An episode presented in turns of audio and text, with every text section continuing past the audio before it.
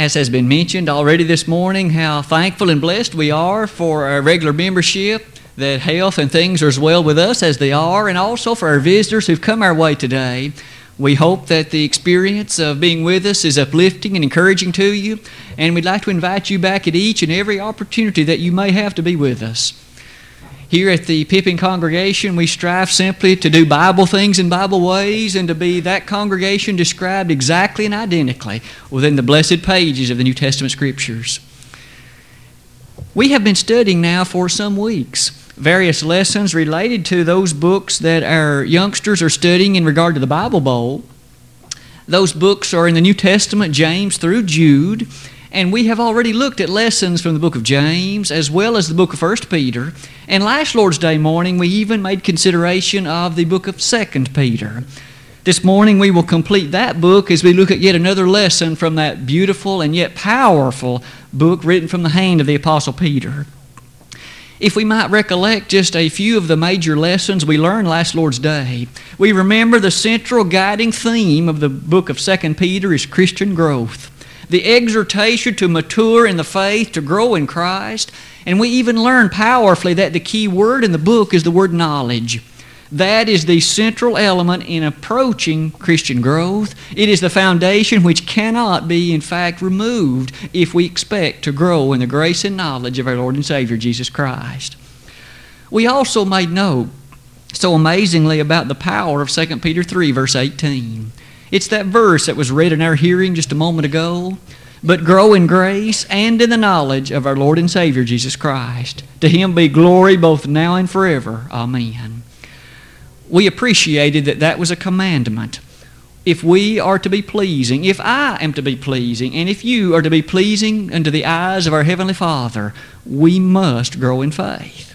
We must, in fact, day by day, month by month, become stronger in our appreciation for Christ, the character of His gospel, and to be more ready to stable, stand in able defense of that noble character of the truth of God. Philippians 1.16.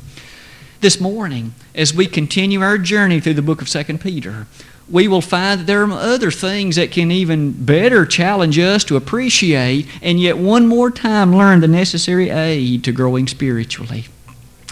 It would be, a, it would be well at this point for us to note this growth in Christ requires effort. It does not come without any investment on our part. It does not come magically and miraculously in the blink of an eye. It requires diligence, effort, study. Isn't it true that we are well aware of that fact in the physical kingdom? When you and I plant a garden in the spring, without any labor invested on our part, will we expect much, if any, harvest? We already know the answer to that. We realize the soil must be prepared and thus effort is required. The actual planting must take place and thus work is demanded. We know that there's weeding and tilling and plowing that must be done throughout the growing season. And furthermore, we even appreciate the necessity of fertilizing, the other things perhaps to keep out animals. Maybe enough has been said we understand the necessity of investment of labor for things to grow and a harvest to be obtained physically. It is no different spiritually. As we grow, we learn last Lord's Day about the ingredients that are involved. In 2 Peter 1, verses 5 through 7, faith, virtue, knowledge, temperance, patience, godliness, brotherly kindness, and love all are to be involved in our growth spiritually as we mature in Christ added to our life if we would expect to be those pleasing unto God. That very thought encourages us to notice the motivation is eternal judgment. We shall one day, all of us, stand before God and give an account for the things done in the body. 2 Peter 3, verse 11 says it this way Seeing that all these things shall be dissolved, what manner of persons ought ye to be in all holy conversation and godliness? With those motivating factors set before us, you and I may easily think we could conclude that this growth should happen amazingly, powerfully, and at once. But there is opposition to spiritual growth. There are things that oppose it. There are factors that stand in the way that impede its progress. You and I could list many of them. I have listed a few. Apathy is one, lack of commitment, indifference, laziness, if we are simply not willing to do that which God has commanded, whether it be in any regard related to His Word, the study of it, the application into our life, then we will not grow spiritually the way we should.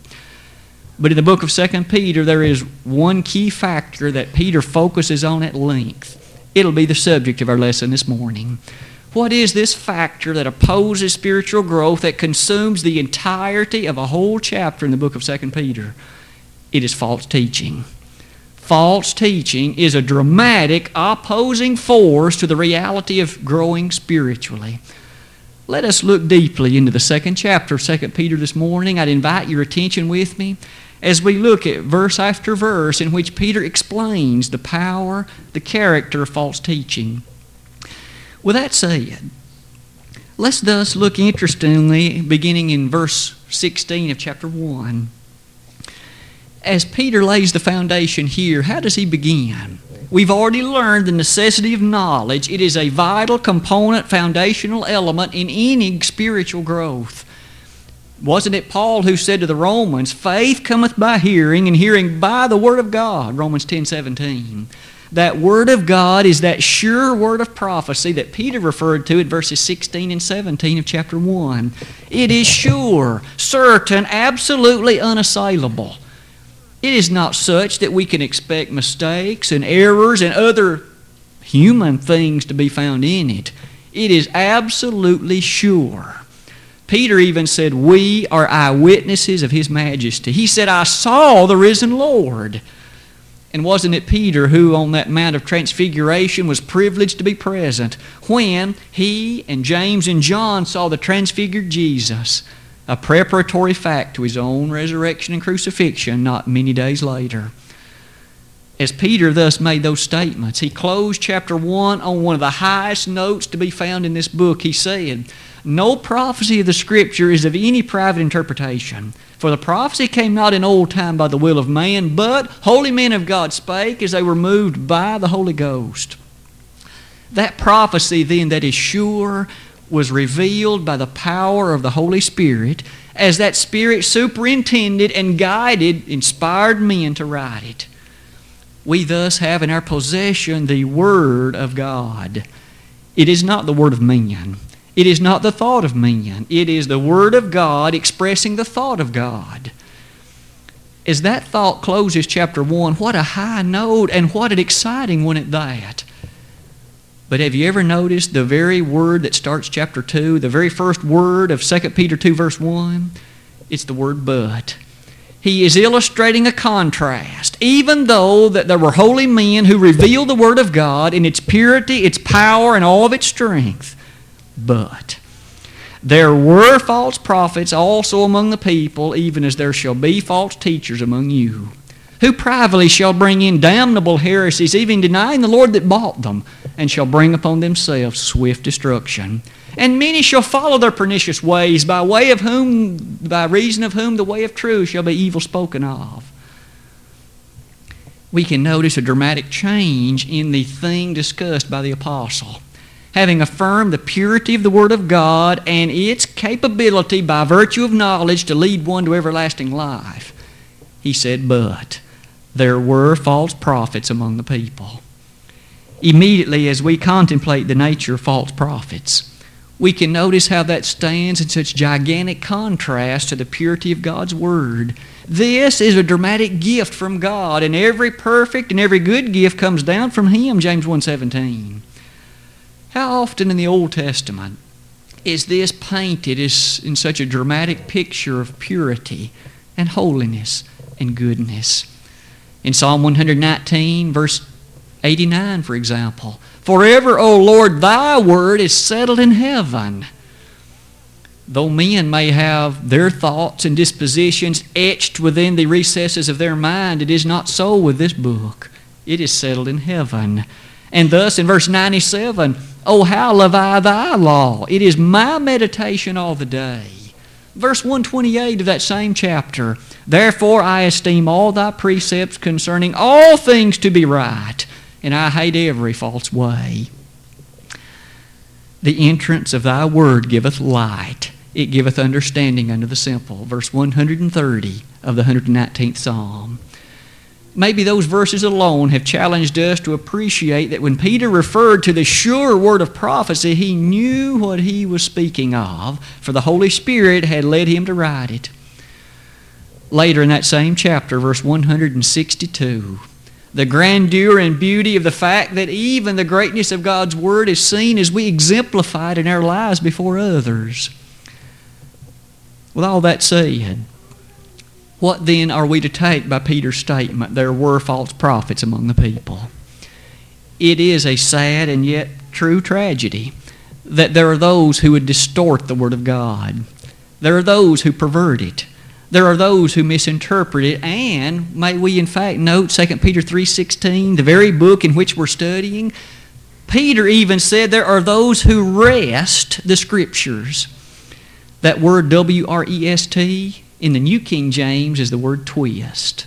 They twist it. The Greek word means to pervert, to distort, to misinterpret. There are those who do not use this book to teach the truth that God intended it to teach. They take it out of its context, they use its teachings otherwise than what was intended, and use it to teach things of which God does not approve. False teachers. May we reflect for a moment on the false prophets of the Old Testament, for a dramatic lesson may be gleaned from them. May we begin by noting these false prophets of which Peter spoke were not those prophets of Baal and Ashtaroth and Molech and other false deities of the Old Testament. These were supposedly prophets of God, and yet they were false. They did not proclaim the truth of God's revelation in that day. They spoke otherwise, and the Old Testament is filled with such examples. In Jeremiah 5, verse 31, the very last verse of that chapter in the book of Jeremiah, we have the dramatic note of false prophets even in Jeremiah's day. The prophets prophesy falsely, the priests bear rule by their means, and my people love to have it so, Jeremiah said. Isn't it interesting? that here were those who claimed to be the prophets of God, but yet they weren't. Notice in chapter 28 of that book, maybe the most dramatic example. Here, a man was called by name. Now, Jeremiah was the true prophet of God, and this man was named Hananiah. He, in fact, opposed what Jeremiah revealed. Hananiah was such that he said, My people will not go into captivity though Jeremiah says they will. They, in fact, will, at most, perhaps for a year or two, be back here in our land blessed again by God. Jeremiah straightforwardly stood in the face of Hananiah and said, You are a liar. God hath not spoken by you. The people had a choice to make. And in fact, to emphasize the power of what he said, Jeremiah said, If God has spoken by me, then you will be dead, Hananiah, within seven months. Seven months from that day, Hananiah was buried. He was dead. Jeremiah was the true prophet of God. Here was a man named Hananiah who had the audacity to stand before God's people, and though he was not a true prophet, he made statements that were false, and God judged him appropriately. Oh, the error and the evil of false prophets. In Micah chapter 3, another reference is given to these who lived in that day, who ought to have been the true prophets of God, but were not. Perhaps the point of all of this is then to lead us to say that when one teaches in the matter of religion, it is a serious responsibility, isn't it? In James chapter 3, verse 1, another one of those verses that our youngsters have been studying, we learn there in the King James where it says, My brethren, be not many masters, knowing that we shall receive the greater judgment. The New King James reads it, Be not many teachers, knowing that we shall receive stricter judgment. You see, when you and I teach others the way of salvation, speaking on behalf of God, we need to know the book so that we can teach it correctly and properly and without error. For when we teach amiss and they believe what we say, they may find themselves eternally lost because we taught them wrongly, because they were led down the pathway of error. And hence, Peter issues a dire warning. There were false prophets also among the people, even as there shall be false teachers among you. Oh, how serious a matter it is, but we must understand the fact that there will be false teachers. There will be those who will pervert, to twist, and distort and misinterpret the Holy Word of God, and they'll use it to their own end. He doesn't say they won't be sincere. He doesn't say they won't be earnest, for in fact, many of them are, but that doesn't change the fact that they will teach things that are called damnable heresies, things that are in fact destructive in their nature. Let us look further at verses 1 through 3 of 2 Peter chapter 2. Having learned the power of what these matters are, would you consider these additional thoughts with me? Consider the ways and the truths that are revealed about these false teachers. As we've already noted, they will exist. We should not be so naive as to think that there will not be those who will teach falsely, for there will be.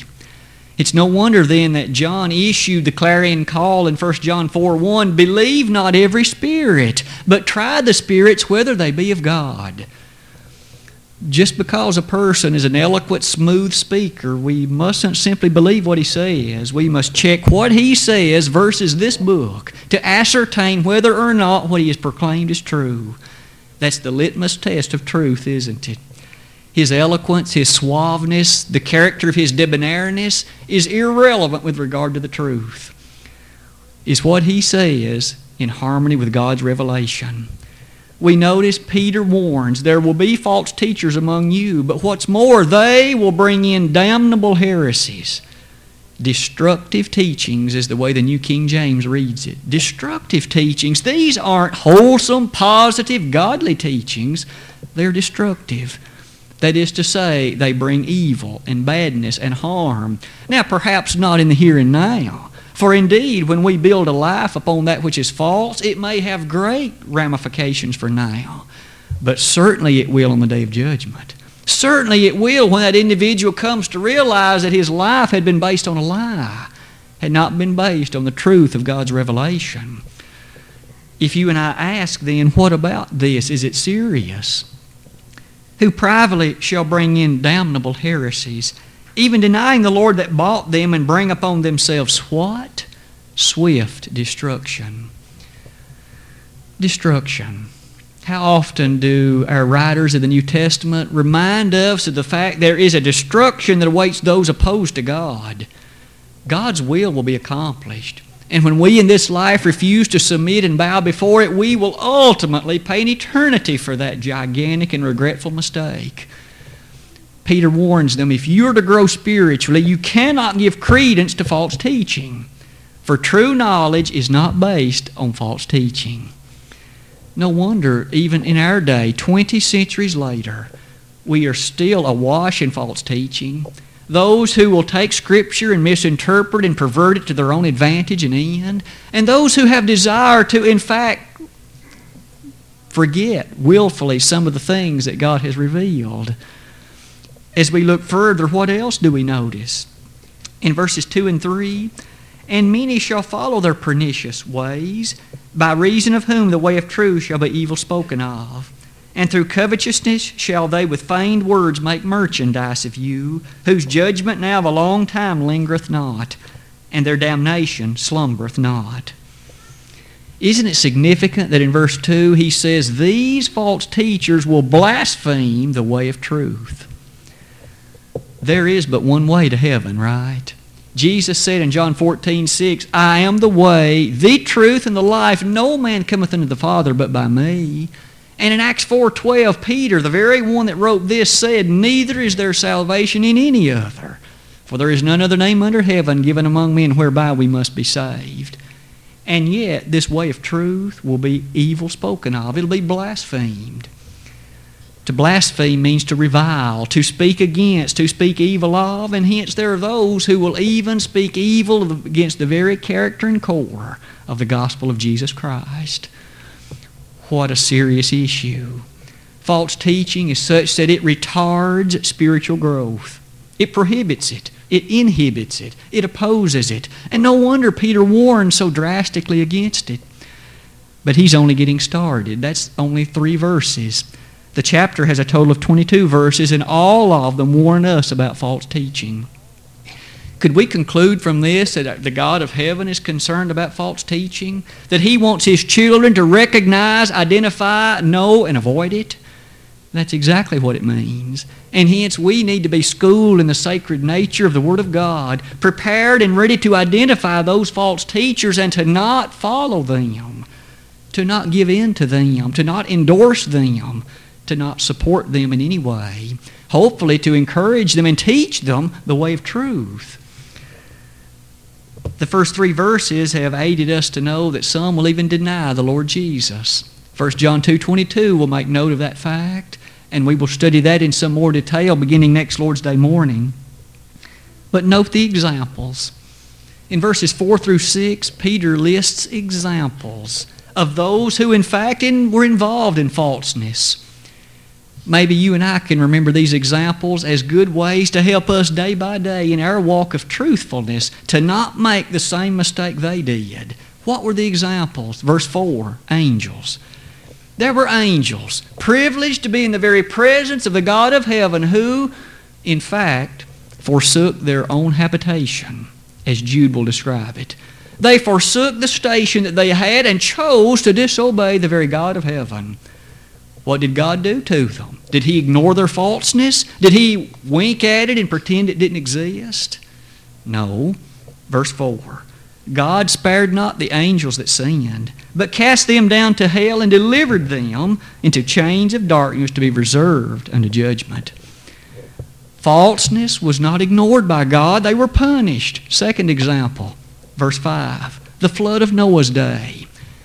On the earth at the time, there were eight righteous souls. The vast majority were opposed to God, living in falseness and, in fact, encouraging falseness. Did God ignore it? Did He turn a blind eye to it? He did not. He said, Noah, you construct an ark to the saving of your house, and lo and behold, the heavens were open, and the great deep was broken up, and a flood of waters came. Those that were evil were punished. Example number three verse number 6. Sodom and Gomorrah, Genesis chapter 19. On this occasion, when Lot was dwelling in that place, the vast majority were lost. They were opposed to God, living in iniquity, and in Genesis 19, its destruction is recorded. God rained fire and brimstone on Sodom, and ultimately only three escaped Lot and his two daughters. One more time, did God ignore their iniquity? Did He ignore their false living and their false life? He did not. He destroyed it. Peter's example. Do you think then that today God will ignore iniquity? Will he condone false teaching and uphold those who are willing to live it and follow it? The answer is no. And thus his examples are so challenging still to us today. Notice how the chapter marches so quickly forward as Peter describes false teaching and sometimes the matters used to promote and to advance it. That brings us to recognize perhaps the following. Consider these ideas with me, if you would. Characteristics of false teachers. Many things about them are listed. Beginning in verse 3, many of them are prompted by covetousness, money, greed, filthy lucre, as the Bible will describe it. They teach what they teach not because they know the Bible teaches it, but because the love of money is there. And isn't it true that the love of money is the root of all evil, which while some coveteth after they've erred from the faith and pierced themselves through with many deadly sorrows? 1 Timothy 6, verse 10. But not only that, in so doing, they make merchandise of you. You're just a pawn in their ability to make funds and monies and to gain prestige, popularity, and power. That's the motivation of some. But notice what else is described about them. It's also to be observed in verse number 10. What are some of the things that they're willing to teach? But chiefly them that walk after the flesh in the lust of uncleanness and despise government. Presumptuous are they, self willed, they are not afraid to speak evil of dignities. To amplify that point, look with me, in fact, two verses later. But these, as natural brute beasts, made to be taken and destroyed, speak evil of the things that they understand not. They talk and preach about things that not only do they not know, they don't understand. They twist and pervert and distort the truth of God, and hence in that distortion they understand it not and are willing to speak about that which they do not know. And in so doing, those duped souls that follow them are walking down the same pathway of destruction. It is a magnanimous tragedy, isn't it? But let us look further. What else can be said about the circumstances of these? Notice with me in verse number 12 and also verse 19. What do they promise? Specifically, verse 19 while they promise them liberty, they themselves are the servants of corruption. These who can preach about the character of, for instance, forgiveness or remission or other beautiful justifying matters before God, they themselves have never been cleansed. They themselves have never been forgiven. And hence, because of their refusal to, to submit to the Word of God, they teach others of the same and they bring others into the same captivity in which they are. It's a vicious circle, isn't it? All the while, while they promise them liberty, they themselves are the servants of corruption. To go one step further, perhaps, it is to be noted that they have forsaken the way that's right. Notice verses 15 and 16. Which have forsaken the right way and are gone astray, following the way of Balaam, the son of Bosor, who loved the wages of unrighteousness. And immediately to our mind comes that Old Testament example here mentioned by Peter when the donkey talked and, in fact, rebuked Balaam.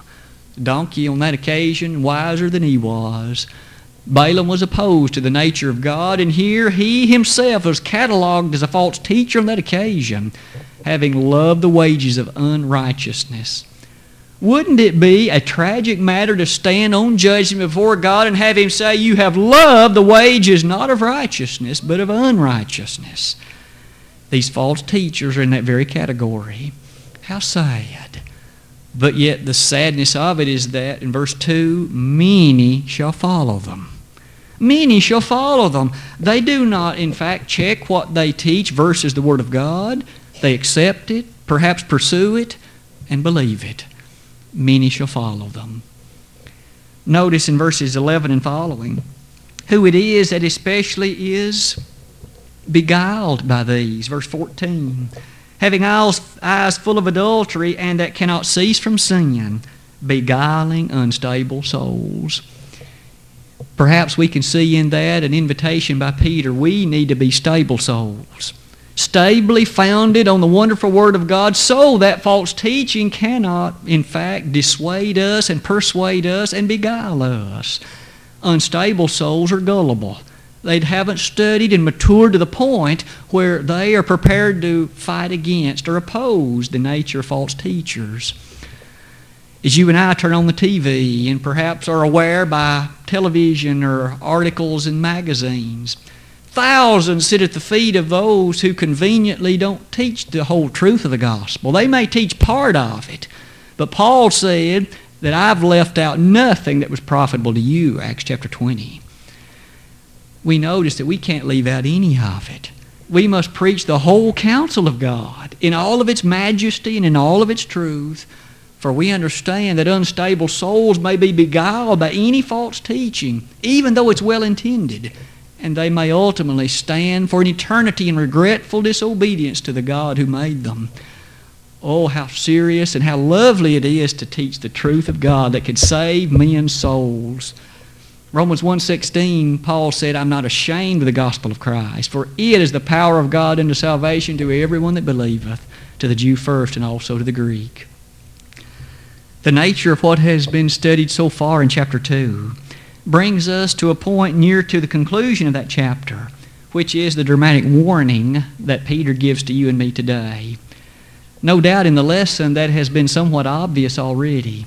Given the nature of false teaching and how destructive it is, the warning to you and me must be to avoid it and to steadfastly be faithful unto the truth of God. But notice the certainty with which Peter states that very point. Would you read with me beginning in verse 20 of 2 Peter chapter 2? For if, after they have escaped the pollutions of the world, through the knowledge of the Lord and Savior Jesus Christ, they are again entangled therein, and overcome, the latter end with them is worse than the beginning. For it had been better for them not to have known the way of righteousness, than, after they have known it, to turn from the holy commandment delivered unto them. But it has happened unto them according to the true proverb the dog is turned to his own vomit again, and the sow that was washed to her wallowing in the mire. Notice that Peter said, to those who've known the way of truth. That is, they have become Christians, followers of the way of God, because they've escaped the pollutions of the world. He said it is possible for them to be again overcome with those same evil, wicked, disastrous, and untruthful teachings. When that happens, what's the state of affairs? Verse 20 The latter end is worse than the beginning. Why is that? In the meantime, they came to know the Savior. They came to know the blood of Christ and the remission that it offers. They came to appreciate the blessing from heaven. Hebrews 6, verses 6 and 7.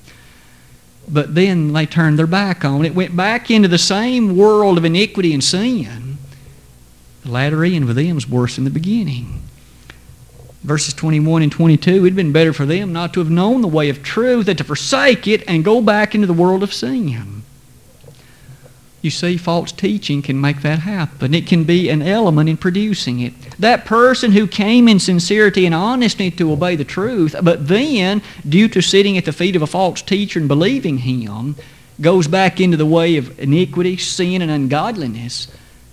Peter said that person is now worse off than he was when he was an alien sinner. For at least then he'd never known the way of truth, but now he's known it and been led aside from it. Oh, what an encouragement that is to you and me to understand that this book is the guide. It is not me and it's not me. Any preacher will certainly always say, Be sure to check all that I say in regard to this book. For in my attempt to preach the truth, it's not to say that I'm perfect. It's not to say that I can't make mistakes. I try diligently to preach that which the Bible reveals. But all of us must diligently search the Scriptures as those in Berea did in Acts 17. For these were more noble than those in Thessalonica, in that they received the Word with all readiness of mind and searched the Scriptures daily whether those things were so. And hence, what an encouragement for us to faithfulness and to the opposition that's associated with false teaching. It's somewhat interesting to notice the word entangle as it appears in verse 20 entangled therein. That means to inweave, to become involved with, to participate with. As we see the character of that verse and the terrible state of that dog turning again to its vomit, or to that sow that's been washed to right back to the mud hole, may we notice that in Christ's blood we are washed clean and pure, white, as described in Revelation 7:14. But we can, by following false teaching, go back to a world of corruption, back to a world of iniquity, back to a world of which we're overcome by that thing that makes us worse than we were at the beginning. May we, as the Church of Christ at Pippin, may we as individuals then strive to maintain faithfulness and true allegiance to the truth revealed by God of heaven in the New Testament. For indeed, we realize that the promise for those who do that is an eternal reward in a place where there is no defilement, where there is no falseness in any way, Revelation 21 27, and where there is nothing that will separate us from the Savior whom we love and who gave his life for us. This morning, then, are you a Christian? In summary to the lesson, that would certainly be a critical element. For becoming a Christian is a necessary matter if we are to be pleasing before God and expect to receive the eternal sentence of glorious bliss with Him in heaven. This very day, though there may be false teachers who distort and pervert the gospel plan of salvation, it is simple in the New Testament. In the book of Acts, every single example of conversion includes various items, and as we study them, we learn this. We must believe Jesus to be the Son of God. He himself said, Except ye believe I am he, you shall die in your sins, John 8 24. And Peter, or rather Paul, even noted in Romans 10, verses 14 and 15, how necessary it is to believe. But belief alone will not save. For even the devils believe, James 2.19, but of course they aren't saved. We must also repent. That is to say, a change of mind that produces a change in action, a change in lifestyle, in which, by virtue of that repentance, we shun the way of sin and strive day by day to live in wholesome goodness to the truth revealed in the Bible. Notice too, we must confess. Jesus said in Matthew 10, 22 and tw- 32 and 33, the necessity that if we fail to confess Him, then He will fail to confess us before God. Finally, we did to be baptized. Immersed in water for the forgiveness of sins, Acts 2.38, Acts 3.19, Acts 18.8, Acts 22.16, 1 Peter 3.21, Romans 6, 3 and 4, Colossians 2, 12 and 13. The New Testament so often informs us of the necessity of that burial, where the old man of sin is put to death and buried, and a new man rises to walk in newness of life. Colossians 3, verse 24. Today, if we could assist you in doing that, what a great day it would be for you. But if you have become a Christian in earlier times but haven't been faithful to the Lord, perhaps false teaching has gotten away into your life, come back to the Savior. Come back to the truth. If we could assist you in either of those ways today, we'd be happy to do it. Brother Harold has chosen a hymn of encouragement. If you need to come publicly, will you not do that even now while together we stand and while we sing?